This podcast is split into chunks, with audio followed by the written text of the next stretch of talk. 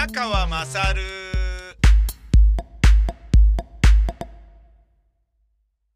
えー、千葉君こんにちは、こんにちは。よろしくお願いします。お願いします。えー、今私は会津若松のですね、えー、ここは何ですか？飯盛飯盛山山ですねの、えー、駐車場に 来ておりますね、えー、別の仕事。別の仕事で来たんですね。別の仕事で来たんですけど、えー、せっかくまあ実はあの福島で僕と千葉君はお仕事をしているのでそうですね。まあそうやって会ってるんであればちょっとたまにはじゃあ僕のポッドキャストに出て、パカパカの思い出話とか、はい。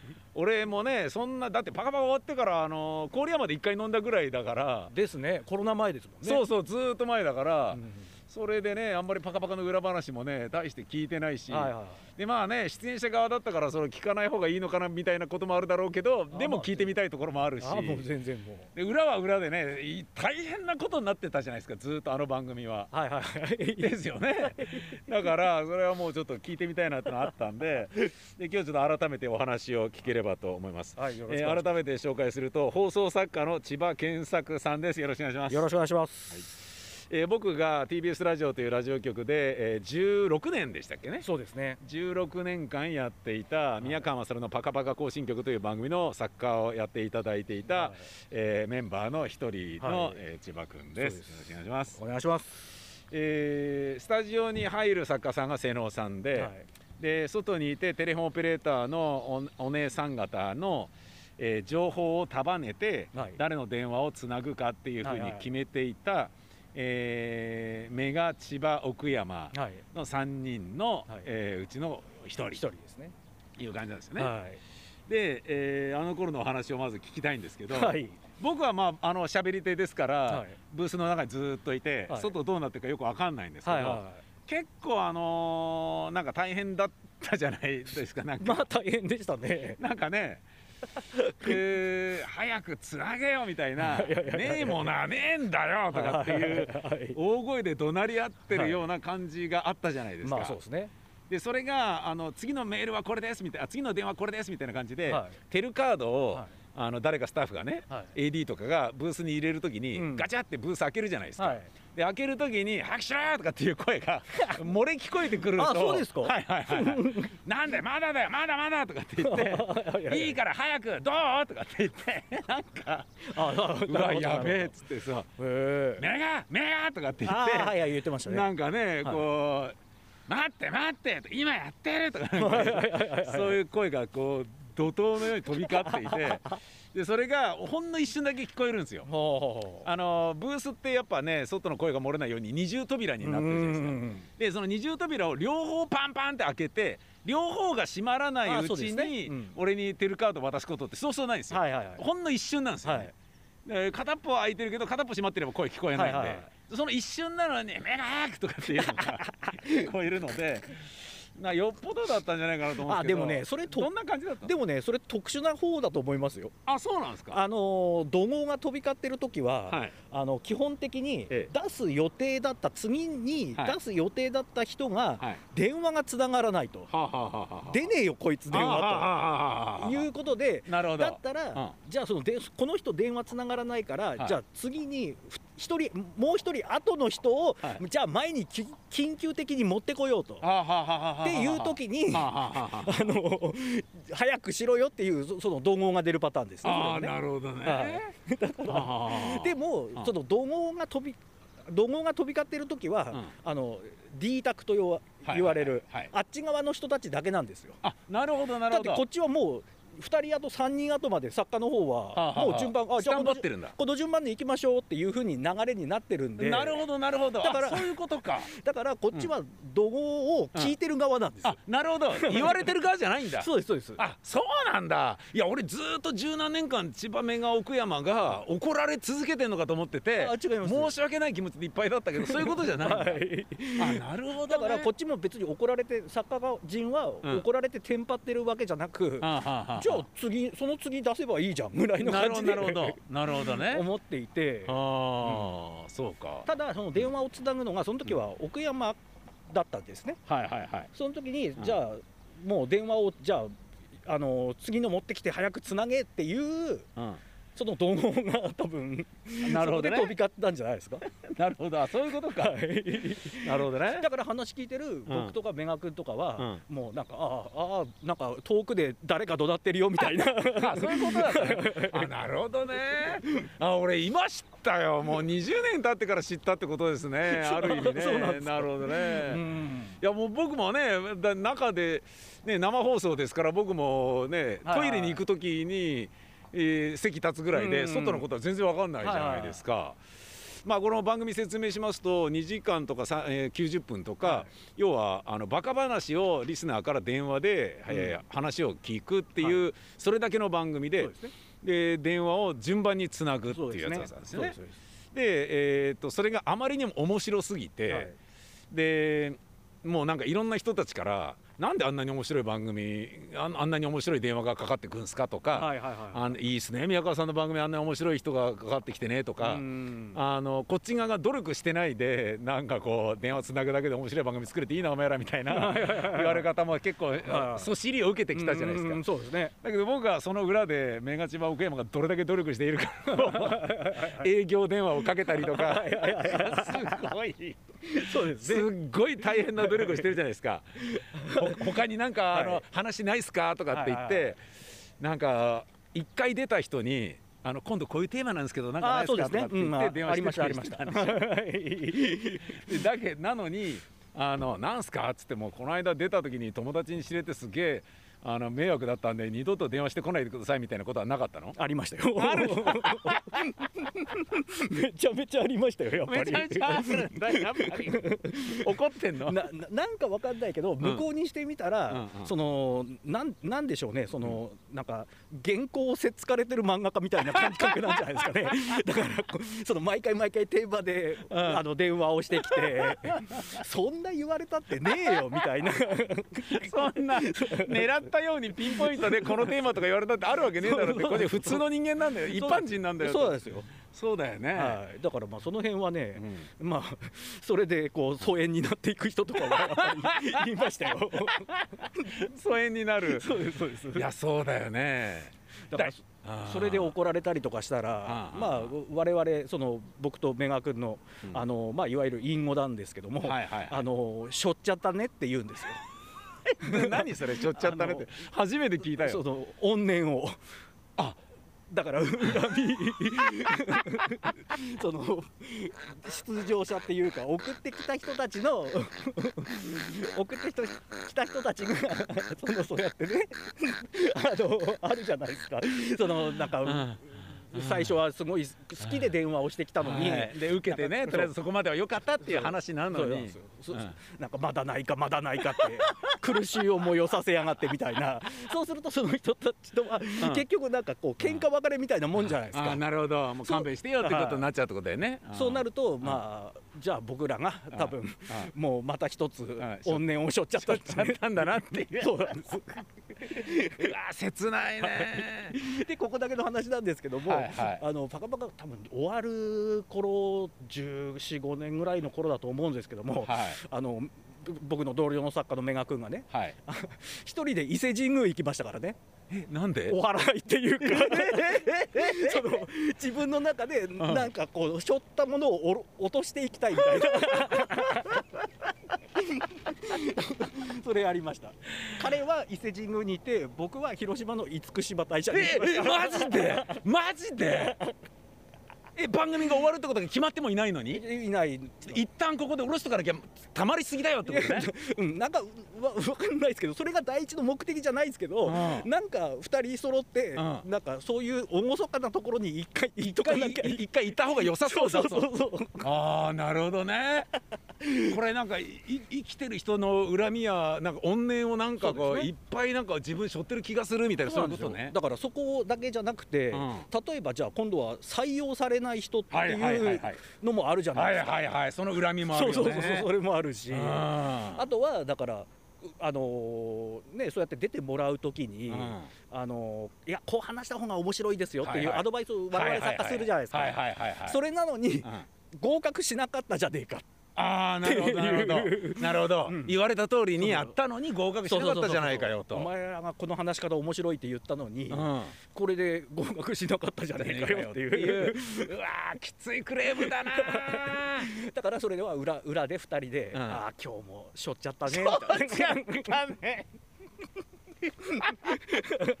そんなそんなパカパカ用語があったのか。知らなかった。一つしょっちゃったな今日もなんていう話を。放送終わった後によくしてました。ああなるほどね。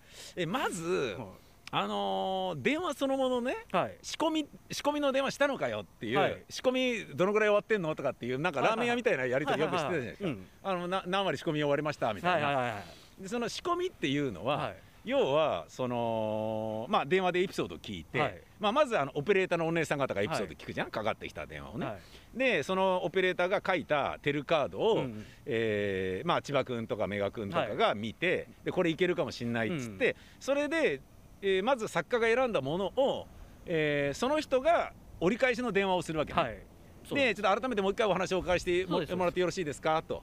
で、えー、と直接、はい。あの僕がこの回の担当なんで、はい。僕にもう一回ちょっとうんうん。オペレーターに行ってもらったとは思うんですけどもう一回お話をお伺いしてよろしいですかっつって、はい。直接聞いてあいいじゃんってなって、でその時にじゃああの多分出ていただくと思うんですけど、うん。こういうふうなあの風に喋った方がいいんじゃないですかみたいな、はいそういうそうなんですよ。こうアドバイスをするわけね。そうなんですそうなんです。その話し方のアドバイスじゃないですけども、はいはいはいはい。こうやってきこうやっては話した方がなんかあれですよ。なんかこう、はあはあう受けますよみたいな、そういいったこととか、ああとはなんかあんまりこう話の結末を前半で言い過ぎない方がいいですよとかそういった話し方のレクチャーですね。あーうんまあそうだよね、はエピソードトークだからねその伏線を言っとかないとわからないことをね、うん。それ飛ばして言われてもね、はい落ちねえしみたいなこともあるだろうしね、エピソードの登場人物が多いと分かりづらいからじゃあこの人の名前を出すのやめましょうとか、うん。そういうことだったりとかそういうことだよね。はい。あー。それやっぱあの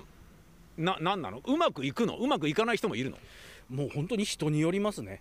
本本当になんかちゃんとこう筋道立てて話してくれる人もいれば、もうなんかあんまりそれをこうアドバイスをしすぎちゃうと、うん。そっちの方で頭がいっぱいになっちゃって、うんうんうんうんそのいざ出て話をした時には、うん。なんかこう話がとっちらかっちゃうみたいな。ああなるほどね、うん。それではでも作家側がさはい。つまりメガチマ奥山が見極めることはできるの？この人はあんまり言うとテンパっちゃうから言わない方がいいななのか、あでもそれは16年やっぱやってて、何年かこう年数経てうん。話聞く経験がこう蓄積されていくとは大体自分は声のトーンで、うん。声のトーンとか 話し方とかい、で わかああんまこれこの人はあんま言わない方がいいなとか あのなんですかねこう話聞いてる段階であんまり笑いすぎちゃうとあの調子乗るタイプだとそうかそうかそうかそうかはいそうかそうか。そうなんですよ。同じように宮川さんが受けなかったら、はい。へこむかもしれないからここちょっと笑うの我慢しようとかそういうこと、はいあなるほどね。もうすっげえすっげえ大変だね。まあそうですね。すごい。そりゃそうだよな。だ子役のタレントを育てるマネージャーよりもだって相手はね、うん表方じゃないわけだかはいはいそうなんですよね。難しいよね、うん。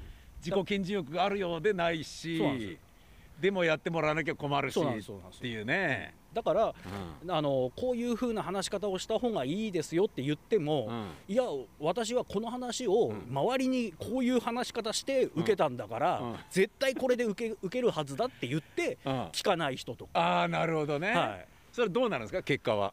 結果はあのーカーンなんですか、まあカーンですね。カーン。カーンでもそうだし、うん。あとはあのー採用もされない。ああのー向こうが途中で切れるっていうねもうそそんな話し方強制されるんだったらだやだみたいな。いいいですみたいな。いあいです。出なくていいですみたいな。なるほどね。あもうだから自分はこの話受けてるっていう自負があるからそれをなんかどうこう言われたくないんだと。このエピソードに関しては俺の方がお前よりプロなんだと。そうそうそうそうそう俺は経験則でどうやれば受けるか分かってるんだと。そうなんですまあなるほど。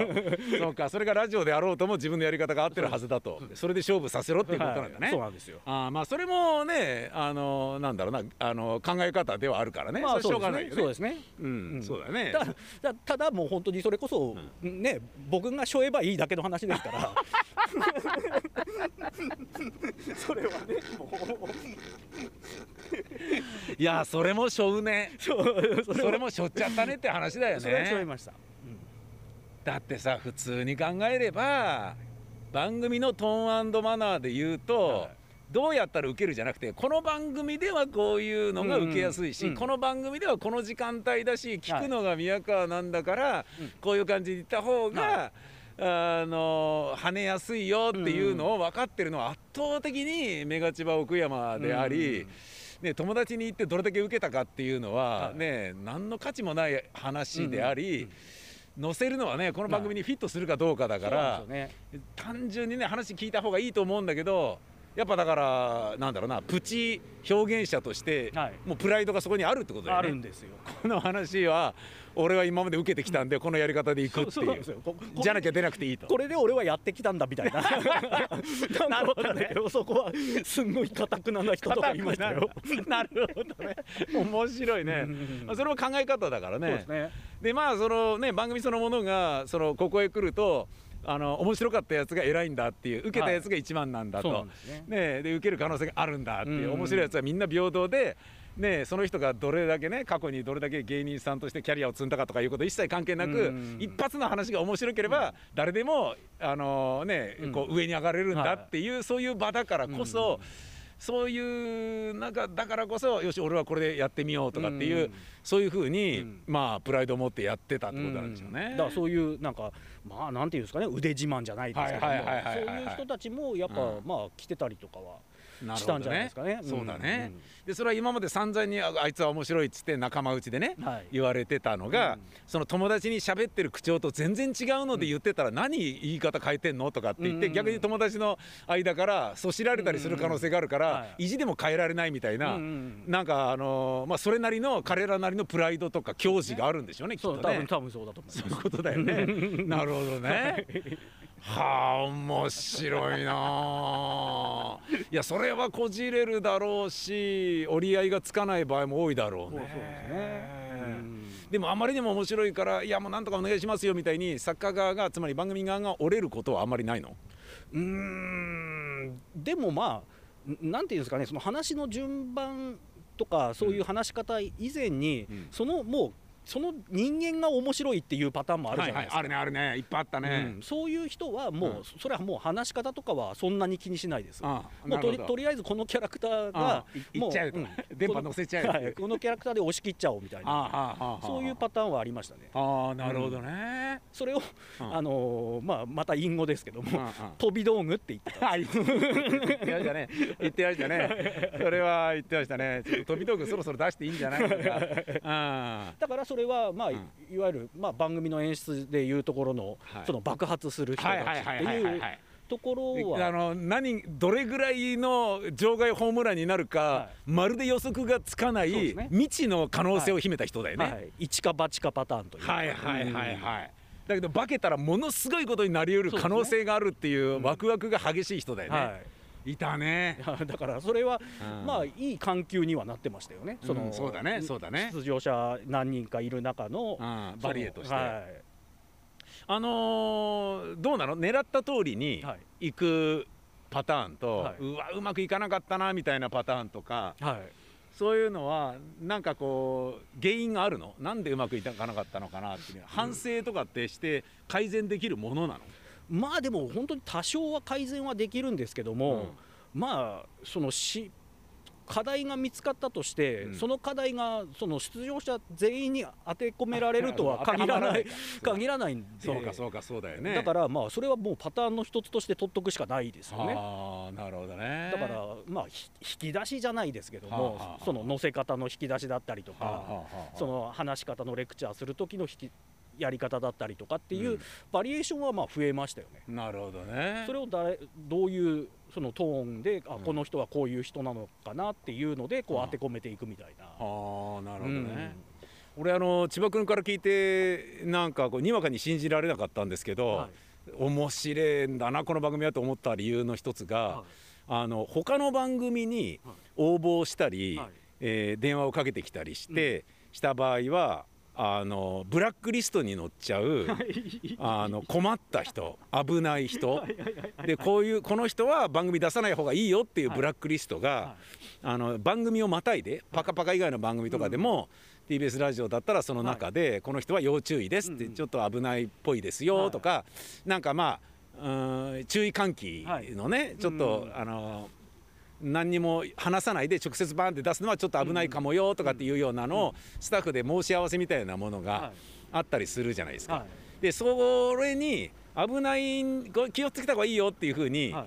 えー、他の番組で言われてる人の方が パカパカではハマる可能性が高いって言ってたってあれ本当ですか？あれはそうですね。そこはそのなんですかねこうやってた作家側としては、ええ、そんなにそのきっちりしたハードルを設けてなかったっていうか、その向こうはもうブラックリストっていうふうになったら、まずもう 100%NG にするじゃないですか。はいはいはい、他の番組はね。はい、でも、まあ、パカパカに関しては、結局自分で出て話すっていうパターンなので、そのはがきとかそういうことじゃなくて、だからそのトーンで別に面白ければ、そのまあ別にバカ大人って歌ってるわけですから、はいはいはい、バカであればその方がいいわけだからね。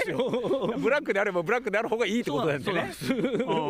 だから別にそのなんかねそうやって応募しすぎてブラックリストに入ってるって言うんであれば、うん、じゃあまずそんなに毎回毎回送る話がじゃああるんだろうっていうところから入るんでじゃあまず一回こう聞く耳を持ってやろうっていうところからこっちは始まるわけですよね。はあはあ、なるほどなるほど。あ だからもう平等に扱うってことですよね。だからそこは別にそんなになんか花からその電話で話を聞いてみる前にこの人ブラックリストだからっていうので跳ねたことはないです。なるほどね。はい、偏見ですからね。うんていうかバカ大人サタデー大人天国ってバカ大人集まりですから、バカバカ行進曲は。っていうことは、えこの人バカだよってなったら、あじゃあ話聞かなきゃってことですよね逆に、ね、そうなんですそうなんです。離婚の人はいらないわけですそうそうなんですよ。逆に離婚の人の方が我々の中ではブラックリストってことですよね。そうなんですだからむあの他の番組とかで、うん、なんかすごいこう真面目なね番組に沿ったようなはがきとかメールをくれる人がいるじゃないですか。その人は、うん、だからこっちに送ってきたって、うん、面白みがないわけですよ。いやそうですよね。そうですよね。番組の価値観が正反対なわけですから ね。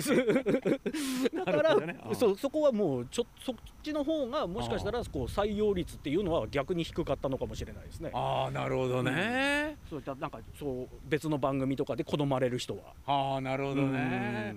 あのー、何度かこう準レギュラーみたいになっていて、はい、名前が覚えられる人がいたじゃないですか。はい。でああいうふうに姿勢のプチ有名人が生まれてくっていうのはもうラジオ番組ならではで俺が一番好きなパターンでね。自然発生的にそういう人がこう作り上げられていくっていう。だけどそれは本人たちの応募もあるだろうけれど、やっぱ営業に応えてくれるっていう彼らの懐の広さみたいなものももちろんあったわけ。まあそうですね。それもあるし、うん、やっぱりなんかこうなんでしょうね。やっぱ体験が豊富だから。だからそのなんですかね。体験が面白いっていうかたくさん体験を知ってるっていうよりは、うん、もうその人間性なんですよやっぱり。その人間性がもう面白いんで。なるほどなるほど。だからこの人が別に普通の話だよって思っていても聞いてる側にしてみたらそれはすごく面白いじゃないですかっていうパターンがやっぱ多いんだったんですよね。なるほどね、だからそうやってなんかこう頼んだり、まあ、営業とかをかけたりとかしてたじゃないですか、その時に、あのそういったなんかいわゆるその四天王とかそういうようなところまで、お笑い。あの、パカパカ四天王いたね、そういうところまで パカパカ四天王だけで CD 出したりしたよね番組 CD ね だからそういう人は営業電話かけても、いやもう俺そんなに面白い話ないけどねって言いながら、自信なさげにこう応募してくるんですよ、その応募してきた話がもう、もう面白いんですよ、ね、もうレベル超えてる、ね、そのキャラクターが乗っかってるんで、だからやっぱりまあ結局最後はもうその人のキャラクターっていうかそういうもんなんだなとかっていうふうには思いましたよ。なるほどね、うん、あの相変わらず師匠ですとかっていう人とかいたじゃないですか。いましたいました。でああいうなんかねでででね、はい、ラジオで、はい、ラジオに出てね一般の素人がね、はいでなんかああいうなんかこうなんだろうな名詞代わりのワンギャグみたいなものをはい。自分でフレーズギャグみたいに言うとかっていうのは普通だと素人が調子こいてんじゃねえよっていんう話なのにそれがもうあのハマる番組だったじゃないですか。逆にそんなバカがいるっていうことを面白がるっていう入れ子の構造もあったしはいでシンプルにその人が好きってみんなが思ってるっていうのもあるうんしね。で面白い話をする人だからっていうこと分かってるからワクワクするみたいなところも「来た翔さん!」とかってなるじゃないですか。ね。どっちがリスナーなんだみたいな感じで俺がリスナーかいみたいな感じになっちゃうじゃないですか。でそのでもあのああいうものっていうのは作家が仕込むの？作るの？いやもうあのーとあれはもう自然発生的なもんですよ。え自分が言ってんの？そう自分で言ったんです相変わらずショーですそうです自分で言ったんです自分でラジオネームを考えてきて、はああはあ。あなるほどあうまくかかってんなっていうぐらいで、はあはあ。じゃあもうそれなんかお名前はって聞かれたらそういうふうに答えてくださいって言ったら、うん。あの真似をしだしたっていう、はあ、うん。あそうなんだ。そうなんですよ。だから作家的には、うん。それちょっとやばいんじゃないのっていう、はいはいはい。それちょっと調子乗ってる感じに受け止められないかなっていはい。う考えだったんですよね、はいはいはいはい。そしたら、うんパッとやったら、うん。それがバーッと受けたんで、ハマって。だからそれあれは結構こう予想外というか、いやすごいよね、はい。い、や俺は中は中の俺は俺でこれをねよくお前らがはい、あのメガ千葉たちがこれを許したなとか、はい。そういう驚きと、はいこれ OK してんのかよ千葉君とかこれやれって仕込んだのかあいつとはいか。そういう面白さもあるんだよね。なるほどなるほど。これ何これ何ハマってんの？っつって。あこれを俺に当てるってすげえよとか。いあれはでもまあ偶然ですね。偶然なんだよね。でもあその余地は残しておいたんですよ。その素人が自由にやれる余地みたいなのを残して、遊びの部分ってそいう残し遊びの部分を残した上で本番に臨んでもらった方が、そのい生きるんですよね。結構こう自由度が増したっていうふうに向こうは捉えて、じゃあもう電話で好き放題言ってやろうみたいなところがあなるほど。ったから、はい、だから失敗例もありますよやっぱり。あなるほどね。あんまり調子に乗りすぎちゃって結局それがグダグダになって終わっちゃうっていうパターンもはああって、そうねそうね。だからあれは成功例なんですよ。あなるほどね。そうかそうか。いやそうなんだよね。失敗例の時とかはあれなんでこれ千葉君 OK 出したんだろうなみたいな、なんでメガこれなんでいつえなんで OK 出したの？メ メガなのにとか。メガって意外と厳しいじゃん、はい。結構。厳しいですよ。ね厳しいよねメガ君ね。もうか正反対ですね。そうだよね、割とあの泳がす系というか、はい。千葉君はね、はい。どうぞってやってみたら、みたいな、宮川さんなんとかしてくれんじゃない？みたいな。そういう感じだ 目が厳しいよね。そこはあえてだから逆でやってたんですよ。なるほどね。そうだよね。二人のカラーが出てたよね。なんか二人で締め付けちゃうと結局なんかこうきっちりしすぎる番組で終わるなっていうふうには思ってたんで、そうね、だったらうん。あのルーズな回とかもね多少あった方がね。だから自分はなんかこう載せる感じにしとこうっていうふうになってて。ああだからそれはねうん。まあ多分そそういったイレギュラーなことっていうのは、うん。もしかしたら自分が話聞いた人の方があもしかしたら多いのかもしれない。ですね。個性としてね、うんあー。あのーよくね言ってた、えー誰だっけね石垣さんかなんか言ってたんだけど、あのー順番をかなりこだわってたじゃないですか。はいはい電話つなぐ順番、うんで例えば JWAVE のラジオディレクターとかになるとね、はい。俺なんか JWAVE の作家に就いたことがあるんだけど、はやっぱなんかねプロデューサーが家にいて、はい。編成とかから宅に電話かかってくんだよねでそのね、ほあのー今のね曲の、今こかかってる曲から次の曲に渡る時にほなんであの2コーラス目の、えー、とサビがあそこまで行ったところで、え絞らないで。あそこまでギターソロまで行ってから絞ったんだみたいなうん。曲の乗り移りとかがものすごい厳しく細かくダメ出して怒られてたりするんだよね。ディレクターがね。でそのぐらい、まあ、曲の乗り移りに関しては FM はすごいこだわってるしうんでそこでグルーヴ感も出るじゃないですか。でそれと正反対のところにあるのが AM で、はい。と特にあの頃はね、はい AM っていうとどちらかというと曲はねその電話をみんながかけるタイミングを作るために曲をかけるみたいな、だかうんうんうんそうですね。らもうあの番組に言ったらフィラーみたいなもんじゃないですか、そうですそうです。ね。もう間違いなくそうでね、ここで宮川さんが喋ってたら聞いちゃって電話かかってこないからいいから絶対頭は曲かけろすみたいな感じですよね。でそれはまあ分かるんだけど、はい。だけどその曲の乗り降りで FM のディレクターやね、えープロデューサーがけんけんごうごうとやってたように、はい。パカパカの場合はそのなんでこれの後にこれなんだよとか。この電話の前にこっち繋がなきゃダメだろうとかっていうことをよく怒ってたじゃないですか石垣さんとか。あれはなんかどういう基準と目安があって、はい。どういうなんだろうな申し合わせがあったわけ？その順番に関しては。まあやっぱりそれななんすかねその構成というか、ん。やっぱりそのクライマックスっていうか、はい。優勝を狙えるネタをやっぱりこう中盤、はいはい番組の中盤からはいはい後半に差し掛かるところにやっぱ持ってきたいっていうのがあってはいはいはいはいその前にうん。やっぱりこうあのなんですかねコンパクトではいはい。リズムが出るネタっていうかそういうはい。失敗談、はい。すぐ終わるけど、はい。面白いっていう話をはいこう並べて、はいはい。そのまあなんですかね女装じゃないですけども、はあはあはあで大ネタに持っていきたいっていう多分構成があったんですよ。なるほどね。はい、だからであの前期の頃ってシステム違ってて、ララストマンスタンディング方式だったじゃないですか。はい。はいそうですね。そうでそうなると、ん。やっぱり大ネタが前に出過ぎちゃって、はいはいはい。でずっとそれが勝ち続けるっていう、はい。なんか放送的に上慢な構成だったよね。そうですね。だからはい。それも避けたいと、はい。だから結構その構成は最あのーまあその方式によってちょっと若干並びのやり方は多分違ってましたね。ああなるほどね、そうか。あのーまあ順番もそうだけどえーなんか変な人の中ではい。子供が出てくる時もあったじゃないですか、はいはいはいはいはい。で子供はあれはなんだ仕込んでんですか？全全然仕込んでないですね。あ仕込んでないの？は子供が出たいっつって電話かかってきてそうですそうです。でなんで君たちは、はい。い、や子供だからこのねあの汚らしい番組に子供出すのやめようよっていう話にはなんでならないのだい？あのーもうそれこそなんすかねやっぱ向こうの積極性なんですよ。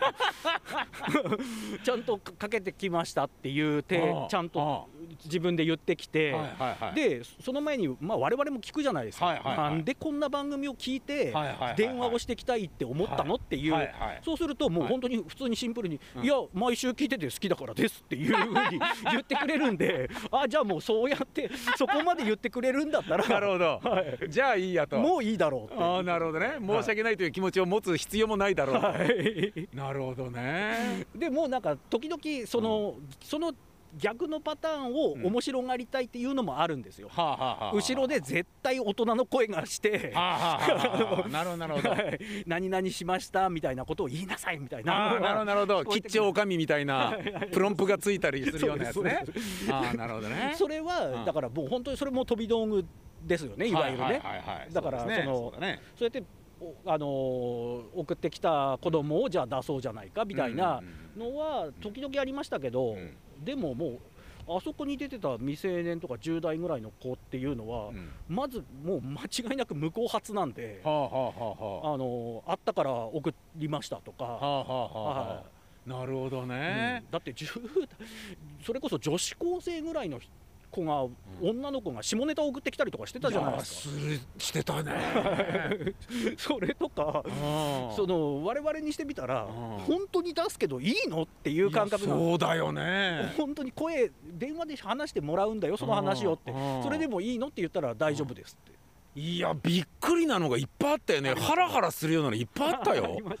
だって俺がどこだっけな成人式のイベントでなんかトークライブなんかなんか喋るんですよ。成人に向けた言葉をやってくださいっつってはい。宮川さん来てって言った時のだから多摩市かどっかだったのね。でそこでえー、と俺に「宮川さん今日はどうもありがとうございました」っつって晴れ着の新成人の女の子がはい花束を俺に舞台でくれるんだけどそのくれた人の中にうんあのいた女の子が出たことがあって でその子があの彼氏に、はいえー、と縛られまくって エッチをしていたでしょ。でそんで全然縛ってもらえなくてなんとかで私縛ってほしいんですとかっていうのをえーってあの花束くれたあの新成人の中にでしかもつい3か月ぐらい前だったんでそれ新成あの成人式が。えーとかって言ってめちゃめちゃ興奮するというか大丈夫なのみたいな。でもパッと見別に普通の女の子なんですよね。いやそうそうそうそう、うんうんうん。普通なのよ。はいはいだはでえー、みたいな。俺しか分かんないけどここれいいのみたいな。あの時はそのなんだろうその自治体のね、うん市長さんとかと一緒に打ち合わせしてる中にその女の子たちもなんか優等生の中にいるから、あの人たちが聞いたらどう思うんだろうとかそういうあれですからね。それだって俺が喋っとんのにえっ、とで区がやってあ市がやってるもんだから手話がついてるからね。し手話が俺がバーって喋ってるんで俺が早口だから手話がすっごい早くバーって動くみたいな ことになってるようなそういうイベントに晴れ着で来てた人があん中にいた子なんだとかそういうドキドキとかもあったんですよね。うん。これあのなんかまあさすが16年やってるとはい。全然話が尽きないので、はい。でもまたあの僕福島に仕事で来るじゃないですか。はい。千葉君にお願いしてね。はい。でそのちょっとまた次来た時にまた聞きますわ、はいはいはい。ちょっとこれあのキリない。わ。そうなんですよ。無限にあるわ、はい。今触りですよこれ。そうですよ。ね。超触りですよね。超触り中の触りですよね。落語で言ったらもう枕ですよ。ま、枕の一言二言言ったぐらいですよね。ね。もうくすぐりのところですよね。まあ時効の話をしてるぐらいですよね。あとやっぱまあその話で言うと、うん。一番あのこもう終わって4年5年経つんですけども、はいはい。聞いてましたっていう人が時々で来るんですよ。で来て、うん。そで若い子なんですね。はあはあはあ、であの子供の頃聞いてましたって言うんですよ。でえー、と思って。はあえどどういうシチュエーションで聞いてたのって聞いたら、はいみんなお父さんの車の中でって言うんで あの本当にねその案件だけは本当土下座して謝りたいんですよ。そうですね。すいませんでしたと、い一家団らんの時にはいはいはいはいあんな放送を聞かせてしまって、はいはい。本当に申し訳なかったですいやって。申し訳ないレベルじゃないですよ。だってね、僕の家ではパカパカ聞くの禁止ですからね。そうです、それ普通です。ええ。もう絶対これ俺のうちの息子にせがれに聞かすな娘に聞かすなっていうね。そう思いますよ。そういうあの偶然ね女房が聞いてた時があって、でそれを聞いた子供が俺が帰ってきたら「お父ちゃんお父ちゃん」とかって「バカって言ったらバカになるんだよ」って「バカって言っちゃダメだよ」そうそうそう。それはもう怒られる。それはもう。散々怒られて「いやごめん」っつって「あれ父ちゃんバカって言うのが仕事なんだよ」つって「人をバカにするのが仕事なんだよ」とか「そんな仕事おかしいよ」とか言われるっていうもうダメだってこれ聞くの禁止みたいな。教育上無理だみたいな感じになってましたね。しかももうそれをそのね家族で出かけてる時に車の中で聞いてたってすごいよね。はい、言われたらもうちょっとこっちはもう申し訳ない気持ちしかないですよね下ネタもいっぱいあるしね。うん。ちょっとねあの例えばね記憶に残ってるキャラクターの人とか、はい。あとじゃあね千葉君が作家として、はい。えーもう千葉君のベスト5をねはい。オールタイムベスト5を選んでよみたいなこととかだっていくらでも言えるじゃないですかこの話は。できますねだからそれ考えたらこれちょっと一回切って 一回切ってっていうか無理に今日全部喋らなくてもこれ全然、あのまた来ればいいだけの話で、はいはいはい。でね我々のねあの思い出の中であれがね、はい。こう忘却の彼方に葬り去られることは絶対にないので。ないですね。ないですよね。ないですないです。ものすごい濃い経験でしたからね、僕だってあのええ。放送してた16年間、ん。あの16年間ですよ、うん。ずーっと定期的にうん。生放送に遅れるっていう悪夢を見続けたんですよ。で16年 終わって「パカパカ終了しました」いや、うん。あ終わりうん。お疲れ様でした」って言ったら、ぱったり見なくなりましたね。ああそう、はい。その夢を、はいい、やそうなんだよね。始まってるっていうなんか家で気づくっていう。ああで怖いよで汗びっしょりで目覚めるっていうのあがー怖いね。それ16年間うわーきついなー。それきついな あの舞台俳優とかさ、はい。あのセリフが覚えられないとかセリフが出てこない夢とかはよく見るんですけど、はい。それ同じことだよね。ね。一番恐れていることを夢として見てうなされちゃうってやつだよね。そう だよね。いやちょっと改めてまたね近々来ますし、数ヶ月に一度まあ来るので、はい。仕事は続いてるのでまあもう番組がね今はい。福島でやってる番組が終わるようなことがあれば、はい。最後にちょっとまとめてドバババってあのはい。はい。はい聞かなきゃなみたいなのもあるし、まあそうじゃなくてもまあ来てはい。なんか観光で来た時にちょっと話聞かせてっつって呼び出しちゃえばいいっていうのまあもあるし、逆に僕が東京にいたあ時とそうだよね。でちょっと撮らせてとかいうこともできるしっていうことですよね。じゃあまあ今日はこれでいいと思います。シリーズ化ですか？シリーズ化ですね。ええ。ちょっと俺もあのダメだこれ止まんねえわみたいな感じに ちょっとねねなりましたよ。な。りますなります。そうだってあまりにもはい。俺たちは自分のパートのことを一生懸命やりすぎてて、はい。こういう話を全くしないできたじゃないですか。ああまあそうですね、うん。多分もう担当が違ったっていう、ね、そうね、うん。そう。で俺は俺であれ何鳴ってる？なってますよ。俺が鳴ってんの？はいあ本当だ。なんか俺の俺の携帯がなんかよくわかんない。オリンピックの YouTube 映像をなんか再生してた。よくわかんない。失礼しました。い。やあの俺なんかが思ってたことで言ってもそのまあ絶対ねはい。あのうまくいく時もあればうまくいかない時もあるだろうし。で俺がいると出演者いるからみんなの中で話しづらいこともあるだろうからはい早めに帰ることでなんかこうなんだろうなあのーこうやり合うであったりとはいはいはかまああの互いにねなんであそこでこうしなかったの？とかっていうようなことはスタッフの中でもあるだろうしでもそういうところはね俺の前で絶対見せないすっごいプロフェッショナルな人たちだったからみんなが。ねみんねあのとりあえず俺が帰るまではもうヘラヘラして「いや今日面白かったね」っていう感じだったじゃん。で実際そうだったんだけどだけどとは言ってもあそこはこうした方が良かったねっていうのははい絶対もうプロだからありまくるの間違いないからそれでさーっと書いてたのであえてこういう話をしなかったんですよねし。なかったですねうん、全くしなかったですよねスタ。ッフの中でも、うんそれこそあの僕とうんメガ君、奥山っていう3人の中でうん共有してた情報だけど、これを別にその他のスタッフに出すっていうことは止めとこうと。あなるほどね。はいはいはいそっかそっか。だメガ千葉岡山の中でのあのにしかない情報とかいうのもあるわけだよね。そうですねなるほどね。いやそりゃそうだよな。あのそうい例えばまあ石垣さんとかディレクターとかが、はい。に言う必要ないよなこれはっていう。きっちりなんかやきっちり仕込めようみたいなことを言うけど、はいはいはいここは遊び作ってた方がいいよね、はいはいはいはい経験上ねっていうところってはいはいはいはい別にそれを逐一報告しなくていいじゃないですか。だねそうだね。だってもう職能だからね。はいえーもう現場のプロに任せた方がいいわけだからね。そりゃそうだよはな。いだからそこら辺はやっぱそういう部分もありましたし、なるほどね。はいそうだよね。これだからこれもこれすらも今言う今だからそうだよね。言そうだよね。はいそうなんだよね。うん。だからその頃にそれぞれがみんな自分の中でいやこれは自分の中に留めとこうとか、うん。言う必要がないなとか、はいこの話はしない方がいいだろうとか、そういうことでずーっとやってきたなんだろうな偏屈なプロ集団の要素もあったじゃないですか。ありました。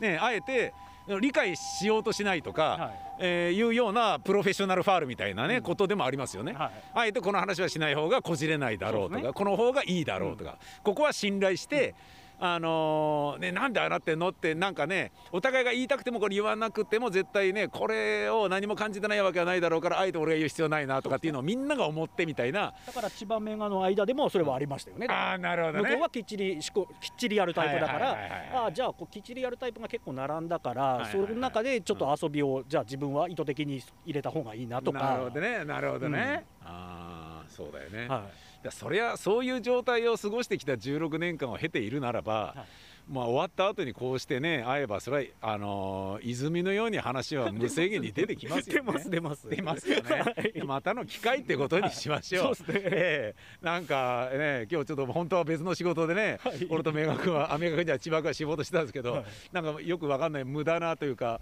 あの残業させてしまってすみませんでした。こんな会津まで来てもらってこんな話聞いてもらえるとは思わなかったまたちょっと、はいえーこの話もそうですしその、まあ、本気のあの福島の仕事の方もはい引き続きよろしくお願いします。はい、よろしくお願いします。はい、というわけで、えー作家の千葉君でした。ありがとうございました。ありがとうございました。母音の君ではアンサティスファイ痛いけな子供が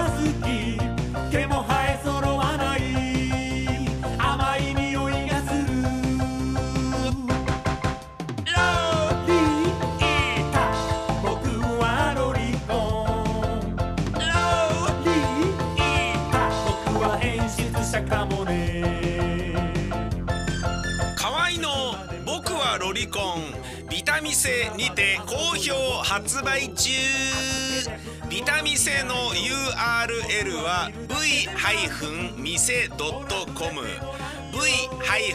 v-mise.com です